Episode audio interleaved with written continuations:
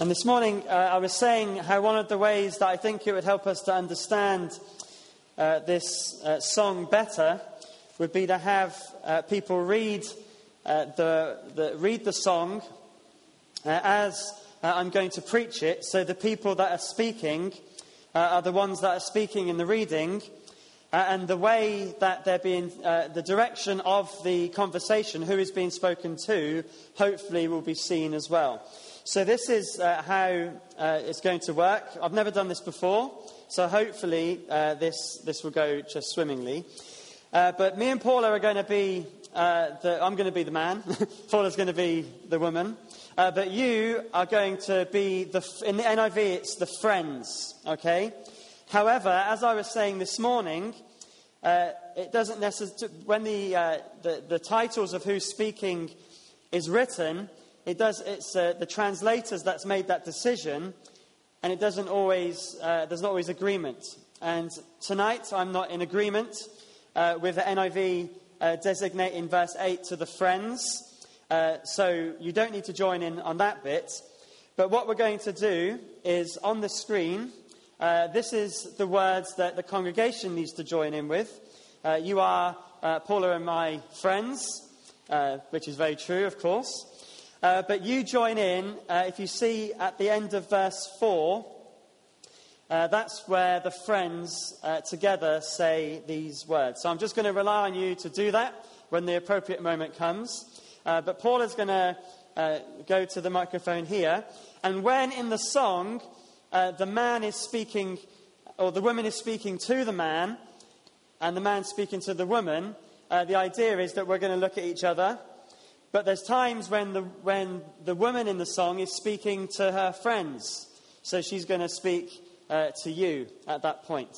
So if you don't want to follow along in the Bible but just want to see what's going on, that might be helpful too. But as long as some of you know when to come in as the friends, that would be really helpful. Okay, so uh, this is uh, Solomon's Song of Songs, and uh, Paula uh, is going to begin our reading.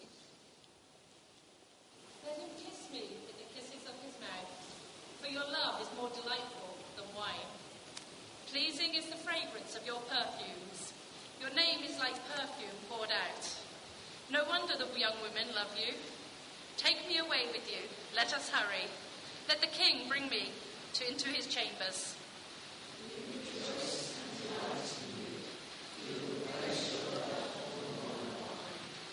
How right they are to adore you. Dark am I, yet lovely, daughters of Jerusalem. Dark like the tents of Kedar, like the tent curtains of Solomon. Do not stare at me because I am dark, because I am darkened by the sun. My mother's sons were angry with me and made me take care of the vineyards, and my own vineyard I had to neglect. Tell me, you whom I love, where you graze your flock, and where you rest your sheep at midday. Why should I be like a veiled woman beside the flocks of your friends? If you do not know, most beautiful of women, Follow the tracks of the sheep, and graze your young goats by the tents of the shepherds. I liken you, my darling, to a mare among Pharaoh's chariot horses. Your cheeks are beautiful with earrings, your neck with strings of jewels. We will make you earrings of gold studded with silver. While the king was at his table, my perfume spread its fragrance. My beloved is to me a sachet of myrrh resting between my breasts. My beloved is to me a cluster of henna blossoms from the vineyards of Engedi.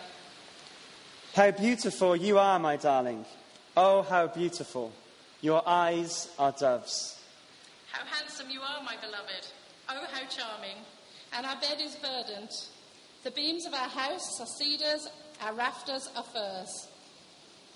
I am a rose of Sharon, a lily of the valleys. Like a lily among thorns is my darling among the young women. Like an apple tree among the trees of the forest is my beloved among, among the young men. I delight to sit in his shade, and his fruit is sweet to my taste. Let him lead me to the banquet hall, and let his banner over me be love. Strengthen me with raisins, refresh me with apples, for I am faint with love. His left arm is under my head, and his right arm embraces me. Daughters of Jerusalem, I charge you by the gazelles and by the does of the field, do not arouse or awaken love until it so desires.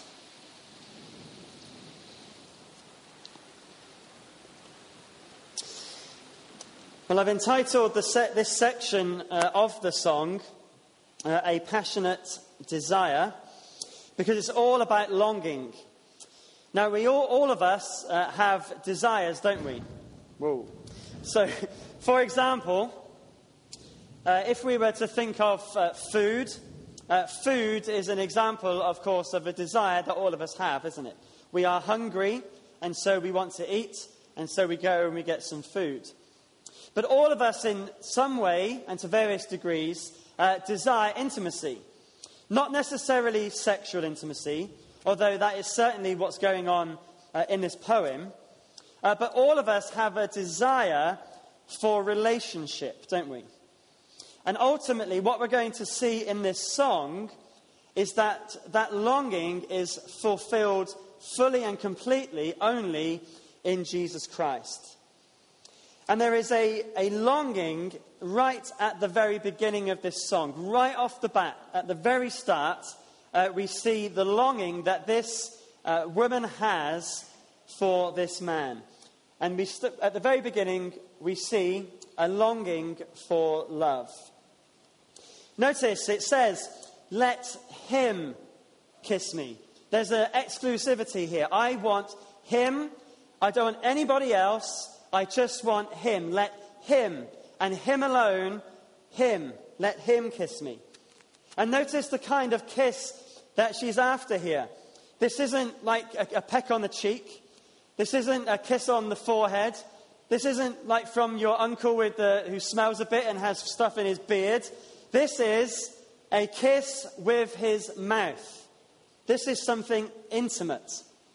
Let him, him alone, kiss me with the kisses of his mouth. And it's kisses, it's more than one, it's something that is lingering, something that is intimate. Now, why does she want to do that? Well, in verse 2 it continues because your love is more delightful than wine.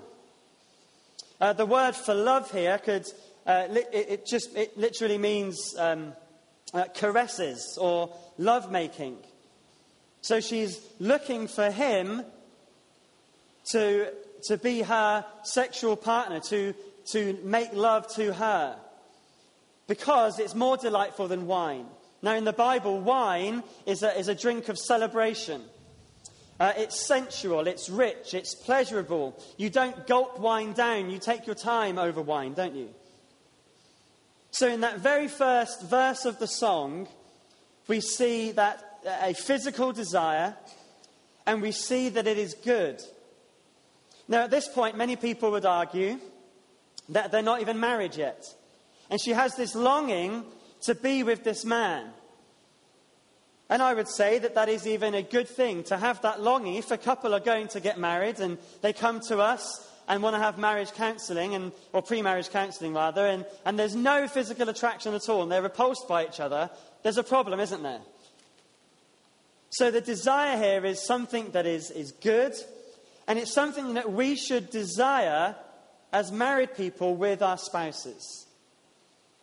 There's nothing here to suggest that this is in any way a bad thing. But notice in verse 3 that this physical desire is deeper than the mere externals, it's deeper than just sex. As we look at this song, it works through the senses. We've seen uh, in verse 2, the touch of a kiss and the taste of wine. And in verse 3, we come to the sense of smell, the smell of perfume. Uh, the, the, the, the, fragrance that he has is pleasing. He obviously uh, shops for, for nice cologne or something like that. She likes his smell. And it's a smell uh, that seems uh, to, to please her so much that she likens it to his name. It says, Your name is like perfume poured out. So her, his, his, his smell pleases her. And she says, Your name is like your smell. Now, some smells that we leave to linger are not nice and pleasing. and so is some people's name. Because name here is character, it speaks of their character, who this person is. And our desires that we should have need to be towards good character. And we know that's true, don't, don't we? Someone who is perhaps physically attractive can become very ugly when we get to know them. But his name is pleasing like his fragrance is pleasing. So this isn't uh, tips on cologne, this is tips on character. This is when we're looking for a spouse, we need to look beyond the externals and to the character. So, who this person is. And as, as Christians, we should be looking for a Christian, but someone who is godly.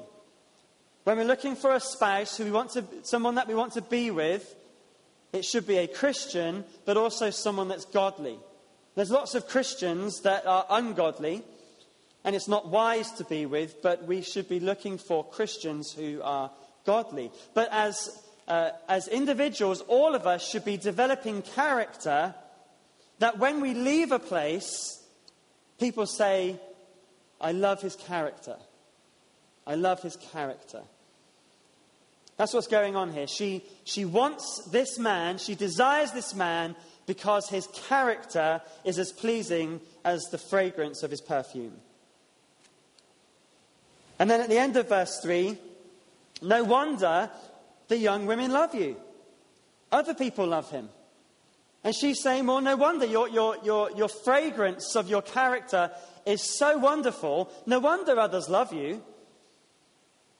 And it's important that, as, and the word, by the way, for love here in verse 3 at the end is a different word to the word for love in verse 2. There's lots of different words for love in Hebrew and in Greek, but the word here for love is not love making, as in verse 2.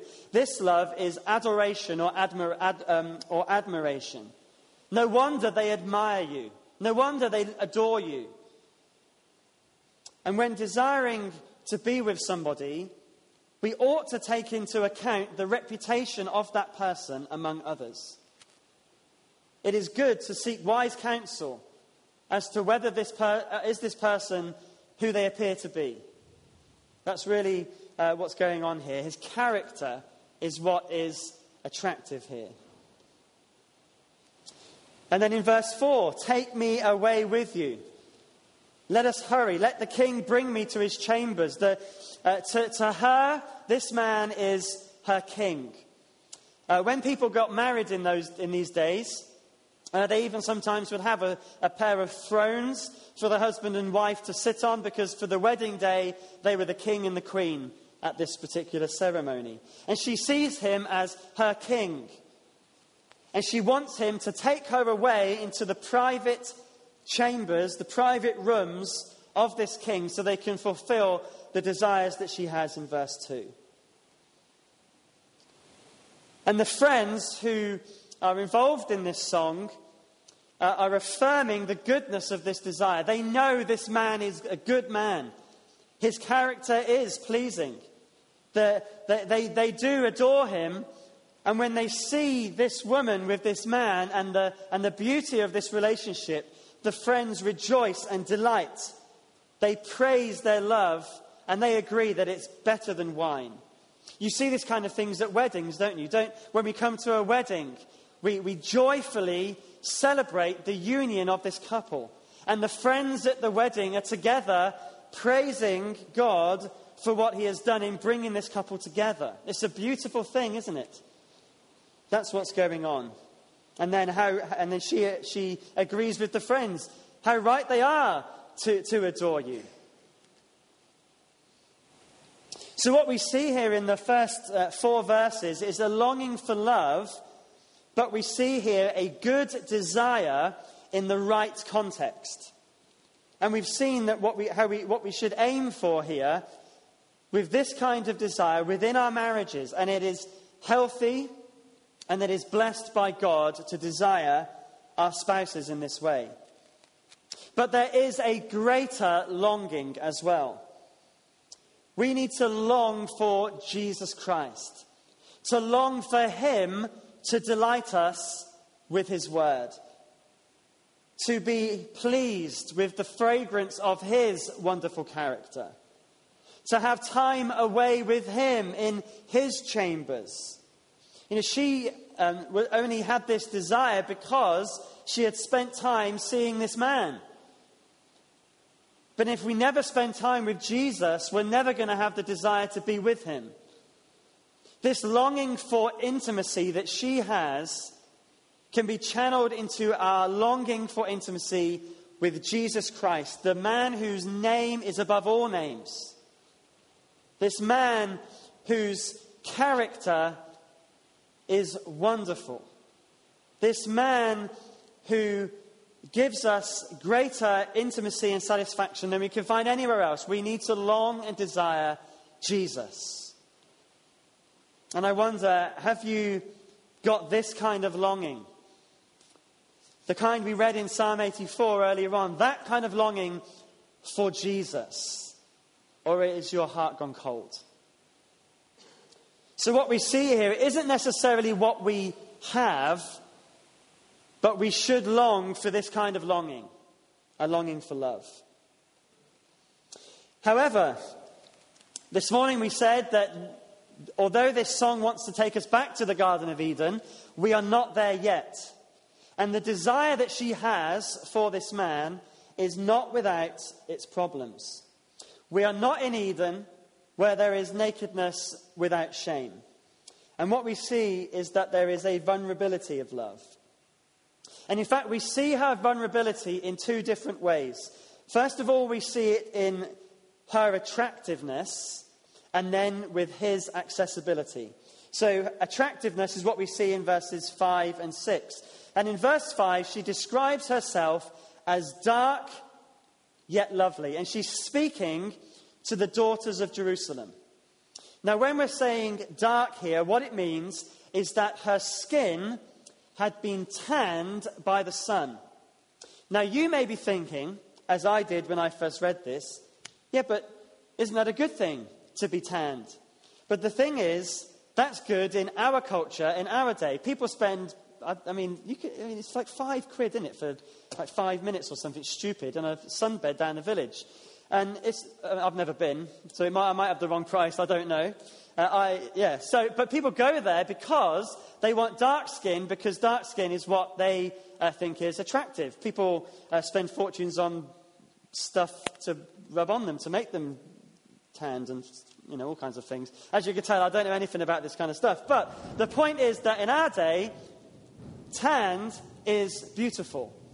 But in this day, the opposite was true, you see, because to be tanned in this day was to show that you worked outside in the sun. And to work outside in the sun was uh, something that was looked down upon. And if you were rich, you would work inside. In other words, you wouldn't really have a job, you didn't have to go outside.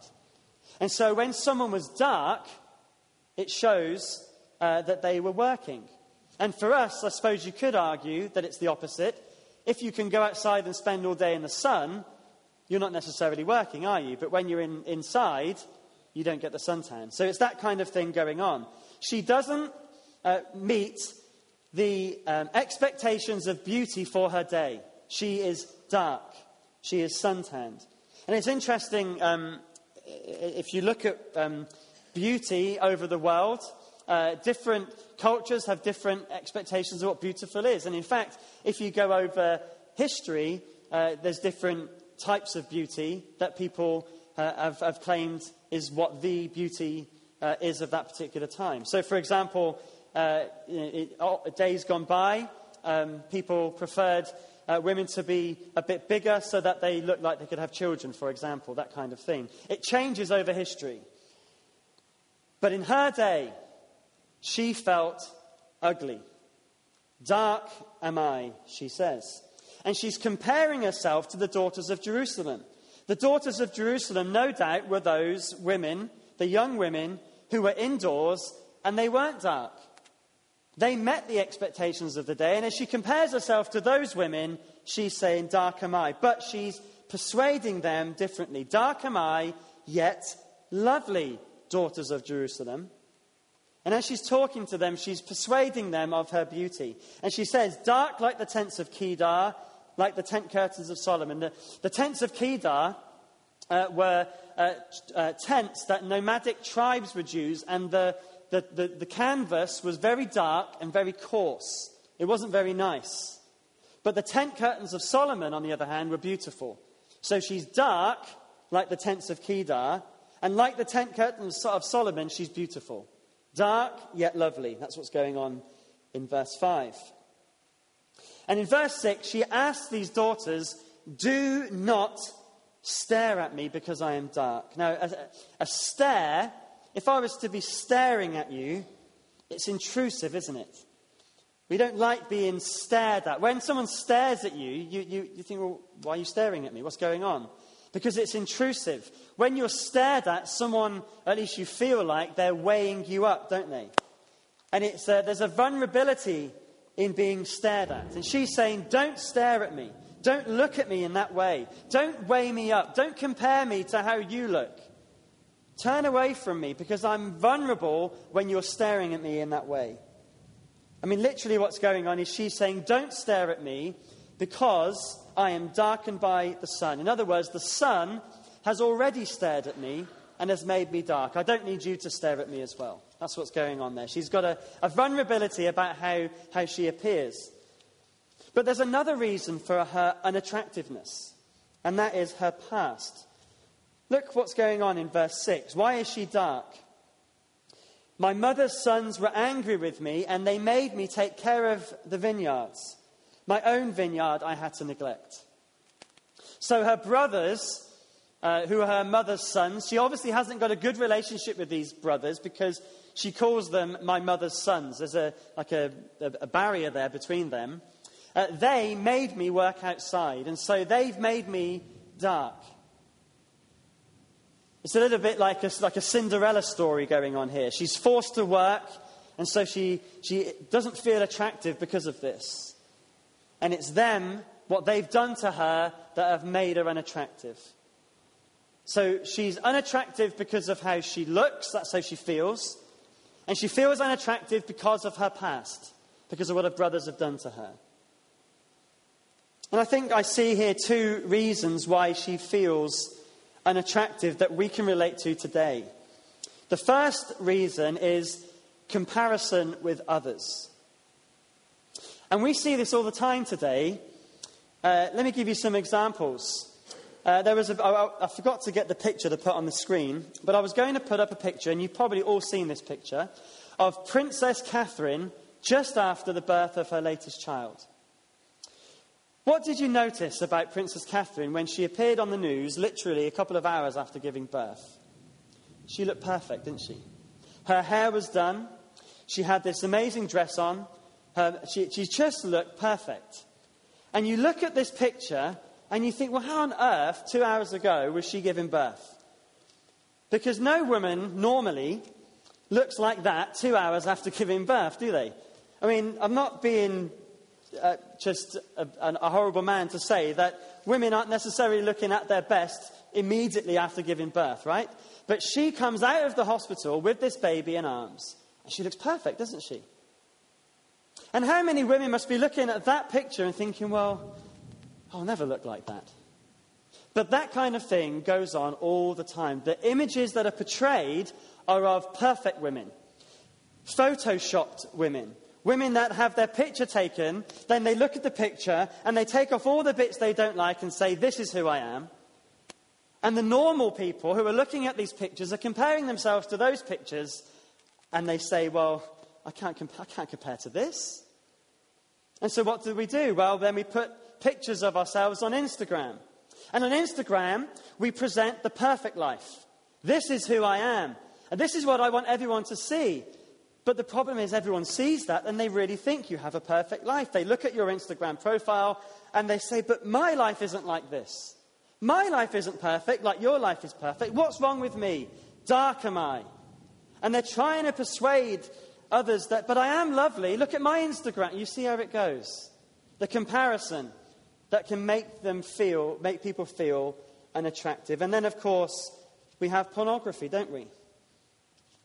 And even men are vulnerable with this because they look at pornography and that's what they think sex is, and they think, well, there's no way I can possibly do that. And the women are looking at that and thinking, well, there's no way I'm like that. And they compare themselves to these images that are being bombarded around. And is it any wonder that they say, Dark am I? And then that's made worse within our marriages when our spouses' eyes have wandered and they're looking at other images. And as spouses, we feel, how can I even compare to that? Vulnerability.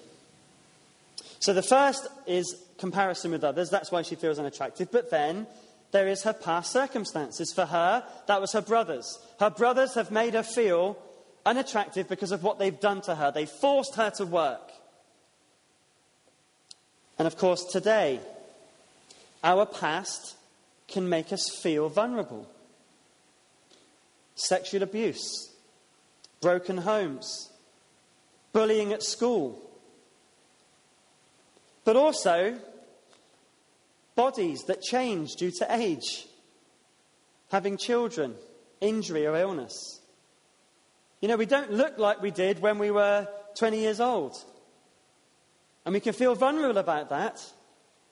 And we can recognize, but I, and we look at pictures of ourselves 20 years ago and we think, well, look what I was like then. What's happened to me? And it can make us feel vulnerable. So she's feeling unattractive because she's comparing herself with these beautiful daughters of Jerusalem. And she's looking back at her past and she feels dark. So she's vulnerable because of her attractiveness. But the second area of vulnerability is his accessibility. Look at, at verse 7. Uh, she's now speaking to this man, and she's asking him to tell her where he grazes his flock. Now, this man appears to be here a shepherd, uh, and he's out in the fields with the other shepherds grazing his flock. And he, she asks him, Where you graze your flock and where you rest your sheep at midday. Now, at midday, uh, that was the, the hottest part of the day, so the shepherds would have a rest. The sheep would go to sleep, Shepherds would have their lunch break. And she's saying, where, where, where do you graze your sheep so that I can meet you when you're resting at midday? In other words, can we do lunch? Can we meet for lunch? Meet in your lunch break. That's what really she's asking herself, uh, asking him. And she says, Why must I be like a veiled woman beside the flocks of your friends? She's saying, I want to meet you for lunch. But, uh, but this veiled woman was, was saying this a woman could not just go out in public and wander around searching for a man in these days. She wants to see him publicly. She doesn't want to have to hide herself. She wants just to be able to walk up and see him. To know where he is, so she's not wandering around like a veiled woman looking for this man. She wants access to him. And within, uh, within our relationships, quality time together is really important, isn't it? Put down the phone. Turn off the TV. Close the book. She is saying, Why should our relationship be like I'm hiding? Like you don't even know that I'm here. You know, we've all been there, I'm sure. We've, you know, your, your spouse has spoken, is talking to you, or even, even not even your spouse. Someone's talking to you, and you're reading a book or watching something, and it's especially hard for blokes because we cannot do more than one thing at a time. And we're reading, I mean, our children have even learnt to ask me things that they think I'll say no to when I'm doing something else because they know I'm more likely to say, uh huh, uh huh. But you said, Dad, you know, that kind of thing. So, but, but, but it's not good, is it? Because we're not with our spouses at that moment. And inaccessibility breeds a vulnerability. It says to the person that you're not accessible to, they're asking, Do you even want to be with me? So we see vulnerability in love.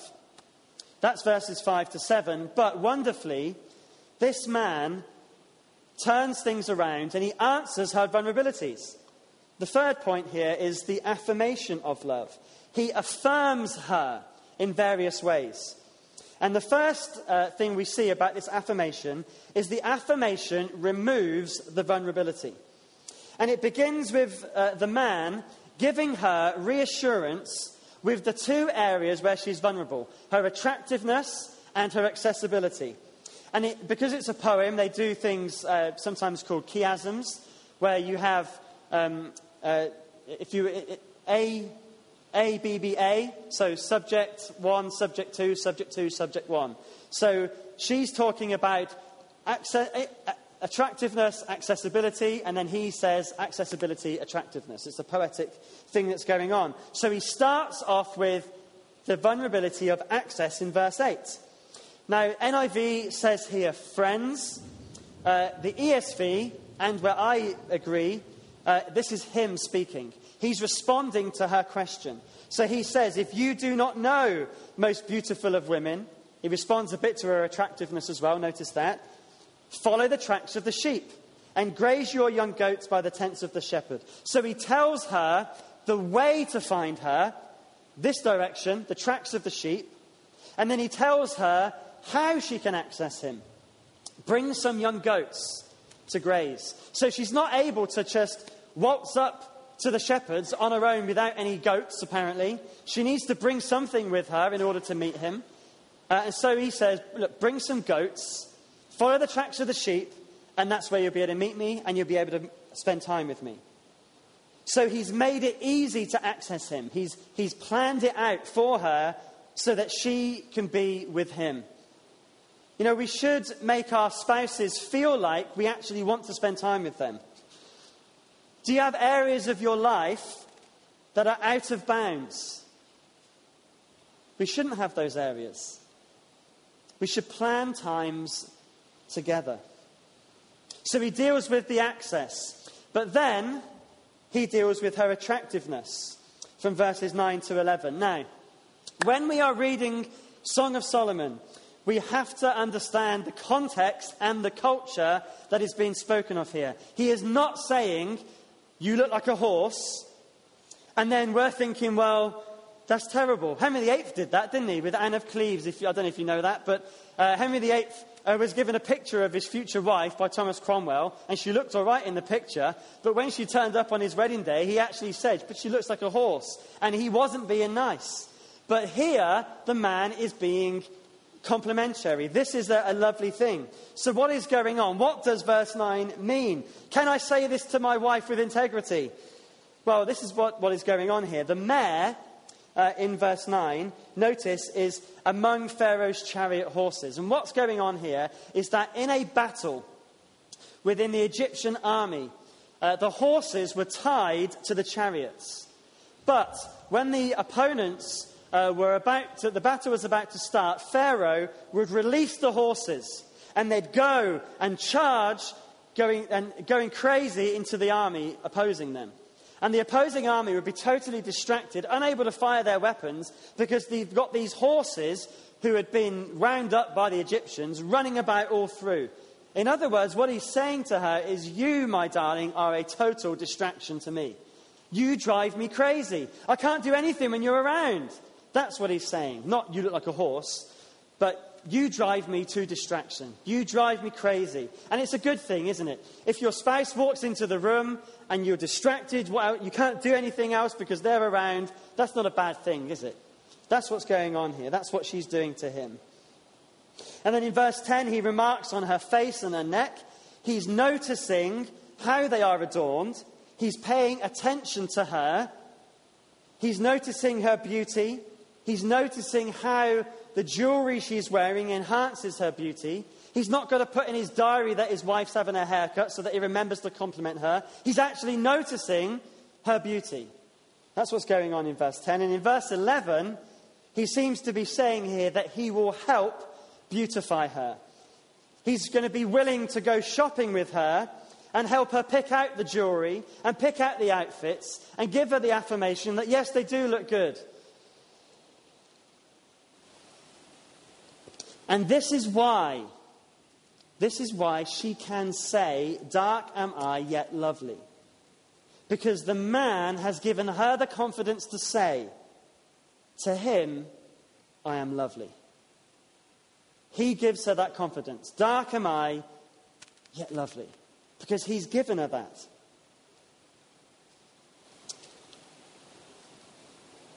You know, it's important that we affirm our spouses. and that we answer the vulnerabilities that they have. And in this song, at this point, the woman is more vulnerable. And it's safe to say, and you can argue with me afterwards if you wish, that it is more common for, the, for women to feel this kind of vulnerability. And men need to work hard at addressing the vulnerabilities of our spouses. Let them know that they are beautiful and be available for them to spend time with you. And don't just let it be words. Don't say you're beautiful and then go and look at other women. Don't promise time with your spouse and then break that promise. Don't exacerbate the very vulnerabilities that they have by saying one thing and then doing the opposite because you're making it worse. But let's think for a moment about Jesus, our great husband. Doesn't sin make us insecure? Don't we want to say, even to God, God, don't stare at me because I know my sin. I know that I'm unworthy. I know that I, I, I'm un, I, I feel unattractive because of what I've done. Or, look at that Christian over there. They are so perfect. I'm nothing like them. How can I compare to that? And we think of our past. Lord, you know what I've done. You know the mess I've made of my life. But what does Jesus do? Jesus addresses our vulnerabilities. And he says, No, to me, you are beautiful. To me, you are lovely. To me, I, have given you access to the throne of God. And I will spend as much time with you as, as you can. I'm always there. And this evening, if you're feeling the ugliness of sin upon you, then let Jesus remove those vulnerabilities and clothe you in his glorious righteousness. Because when we're clothed with Jesus' clothes, we are nothing other than beautiful and lovely. And he looks upon us and he says, You are beautiful to me. So, affirmation is so important here, isn't it? So, the first, uh, the fir- well, I'm getting lost here. The, the first point is affirmation removes vulnerability. But secondly, we see that affirmation bears fruit in verses 12 to 17. Uh, we see the fruits of this affirmation as he's, he's given her uh, these words of affirmation, and we see the fruit of that with this lovely exchange between the two of, the, between the two of them. It, from verse 12 onwards, there's a real freedom that arises from the removal of the vulnerabilities. There's a removal of fear, and, and this, this is just lovely. So, verse 12 While the king was at his table, my perfume spread its fragrance. So, again, the king here is her man. He makes her spread her fragrance. And the perfume that is talked about here uh, literally is spikenard. And spikenard was a very, very, very expensive perfume that came from India.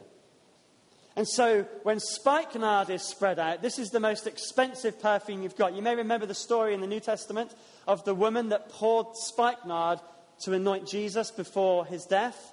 And she gave the very best that she had, the, the, the most expensive perfume out on Jesus. That's what's going on here. She gives the best that she has to this man. Then in verse 13, my beloved is to me a sachet of myrrh resting between my breasts. Myrrh is uh, sweet smelling, uh, and also myrrh was used uh, as an insect repellent.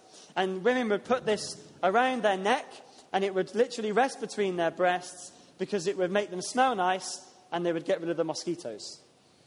But what she's saying here about the man in a very intimate way talking between the breasts. To me, he is both sweet and he is all I want. I want to repel other things away to be with him. And then in verse 14, my beloved is to me a cluster of henna blossoms from the vineyards of En Gedi. Well, Engedi was uh, a place that was an oasis in the desert. And a cluster of henna blossoms are sweet and beautiful flowers, having no place in a barren desert.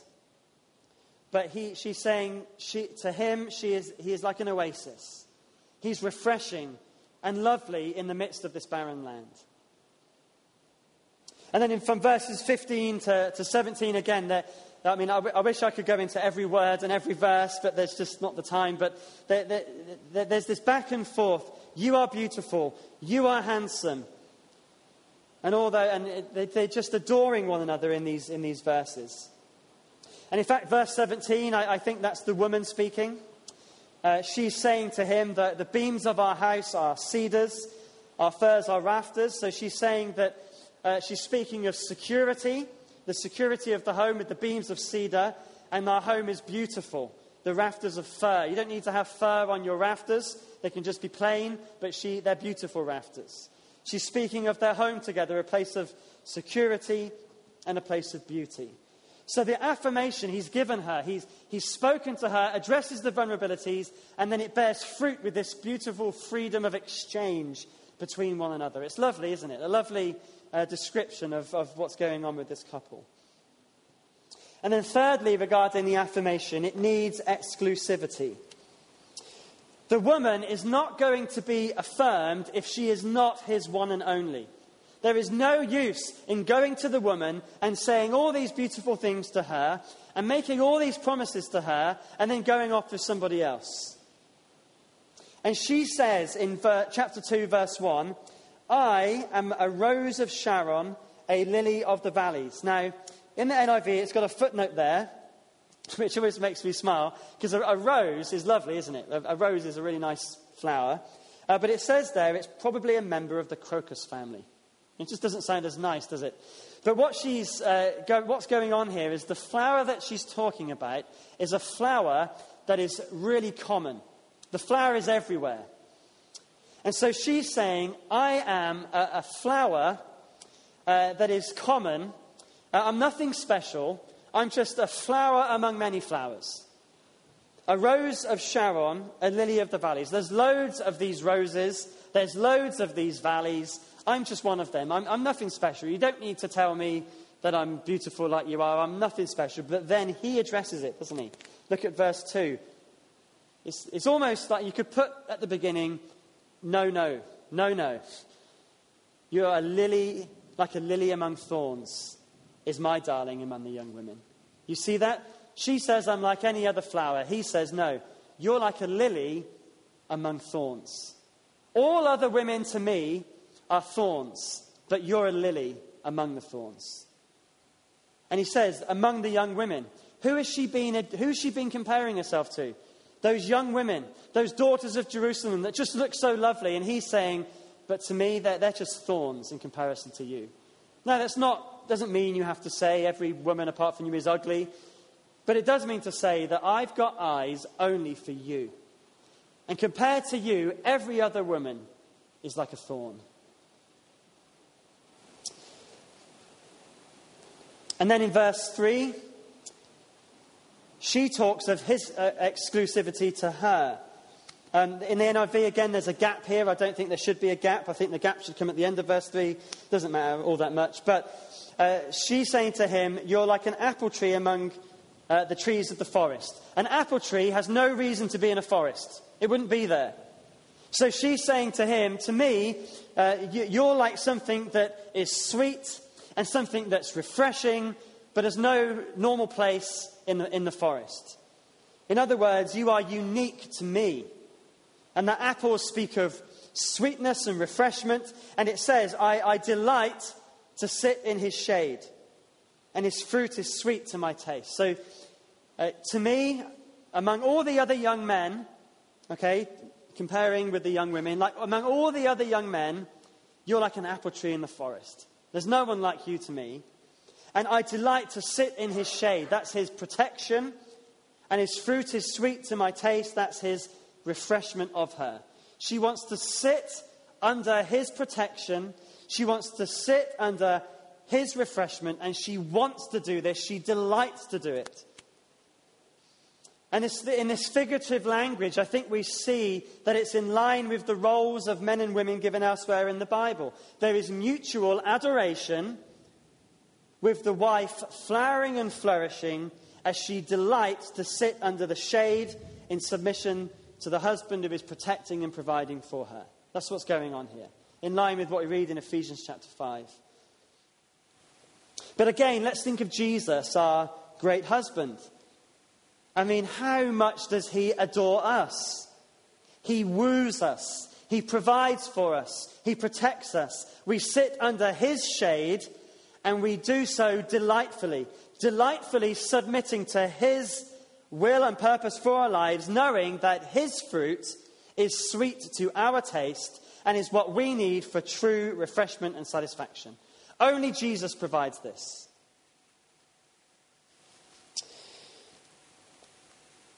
Well, from verse 4 onwards, the woman is not any longer speaking to the man, but rather she begins to address the daughters of Jerusalem. And they become a sounding board and a group that she begins to advise on the matters of love. And here we see her doing, uh, uh, doing that advising and that sounding as she describes to them uh, the delights and dangers of love. So in verse 3, she wants to sit under his shade. And now she goes on to describe how she wants more of this.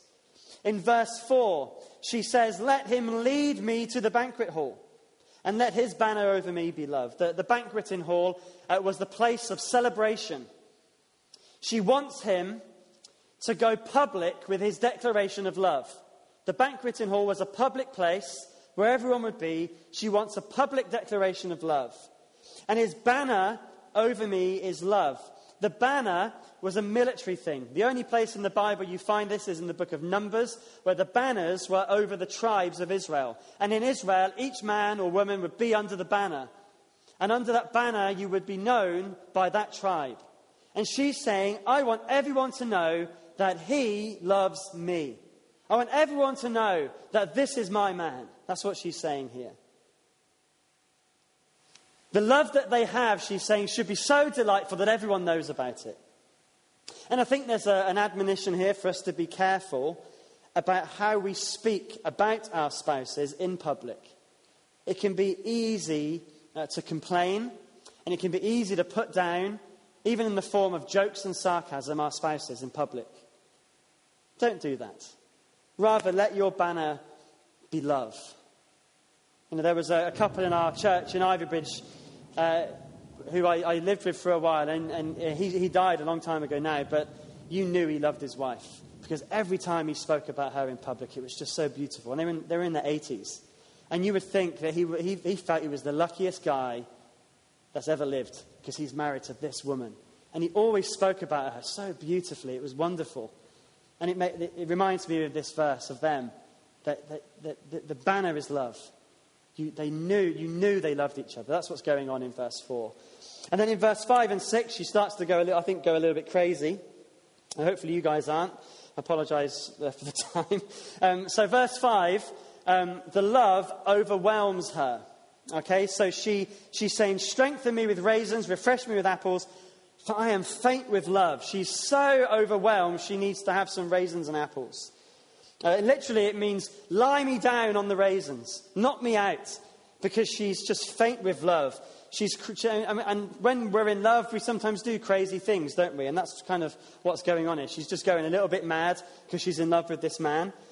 And that should be true sometimes. I know within married life, we don't wake up every morning feeling the need for raisins and apples. But at the same time, we need to keep the fires burning. But then in verse 6, I feel here that the, the, the curtain comes down. Uh, he says his left, she says his left arm is under my head and his right arm embraces me. And what we have here uh, is an intimate embrace. You can, um, you can picture the embrace that's going on here, I hope. And it's left there. And it's almost as if the curtain comes down on this couple. Now, is this a real event? Is this them ha- physically being together? Or is this a desire that she's expressing? It doesn't matter in a sense, it's poetry. But the poem is building up to the consummation at the middle of the poem. So I would say here it's not a physical reality. This is her desire, what she's wanting. But again, notice the exclusiveness. His arm, his left arm, his right arm. She wants him, him, and him alone. And as we read these verses, this is lovely. This is what love should be. This is how we should be with our spouses. But again, as we think of Jesus, Jesus is the husband who publicly declares his love for us on the cross. His banner over us is love and nothing else but love, isn't it? And sometimes, let me challenge you, and again, if this is controversial, I don't really apologize, but you can have a think about it at least. But shouldn't sometimes our desire for Jesus be so much? We desire relationship and intimacy with God so much that we are like she is in verse 5, where we're almost faint with that desire to be with Jesus. That we're crying out to God, God, I, I desire you so much I feel this longing for you so much that I need strengthening. I think we've lost that sometimes, haven't we? But at the end of this section in verse 7, we see a refrain that appears actually three times throughout this poem. Look at verse, verse 7. And here's where we don't see the delights of love, but the dangers of love. She says, Daughters of Jerusalem, I charge you by the gazelles and does of the field.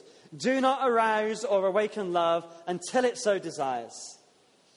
Now, normally, when you swear by something, we read this in the book of Hebrews, you swear by something higher than yourselves. And so you may be wondering, what on earth is she doing swearing by uh, animals you might find on Cannock Chase?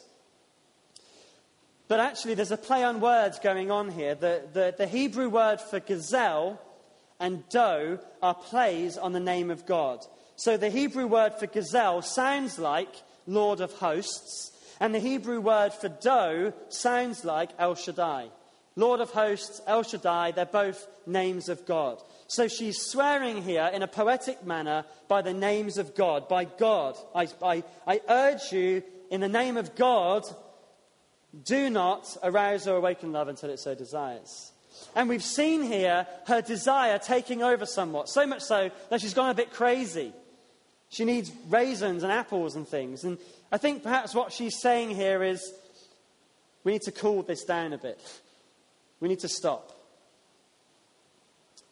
But the advice here to the daughters of Jerusalem is so important for us, especially if we are not married. The advice here is that the appropriate time to arouse and awaken love is within marriage. The desire is not wrong. But don't take the path too quickly. Don't get physical at the wrong time. You're ready for a relationship when you are ready for marriage. And the warning here is not to toy around with these things because they're dangerous. So, and this applies to all of us, we need to be careful what we are watching, what we are reading, that those things don't arouse or awaken love when it's not ready. We need to be careful, and I say this uh, especially to the uh, young women who we, have talked about this in, in, the Sermon on the Mount, but uh, not to perhaps dress in such a way that arouses or awakens love in the men when it's not time. And that's, not, uh, that's in the interest of love your neighbour, by the way, isn't it? To love one another enough to not arouse or awaken love within each other when it's not ready and not appropriate. Now, that's not all set. And, need, and I think in our culture, by the way, we just need to be careful as we live in a culture that's constantly stirring up desire. We need to be careful how we walk. Now, that's not all said because sex is somehow bad or dirty. We've seen the opposite here, I think. But because it is beautiful and it is special. The Bible's teaching is not for us to forego sexual desire completely, but to wait until the time is right and it can be fulfilled. Now, outside of marriage, love may give pleasure. But for the Christian, especially, who is trying to follow Jesus, it comes with shame, with fear, with guilt, and regret. Within marriage, love can please.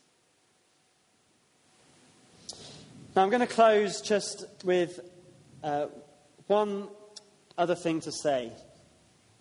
Because as we have read these words, we should all, at least in some way, have recognized that we have failed, haven't we?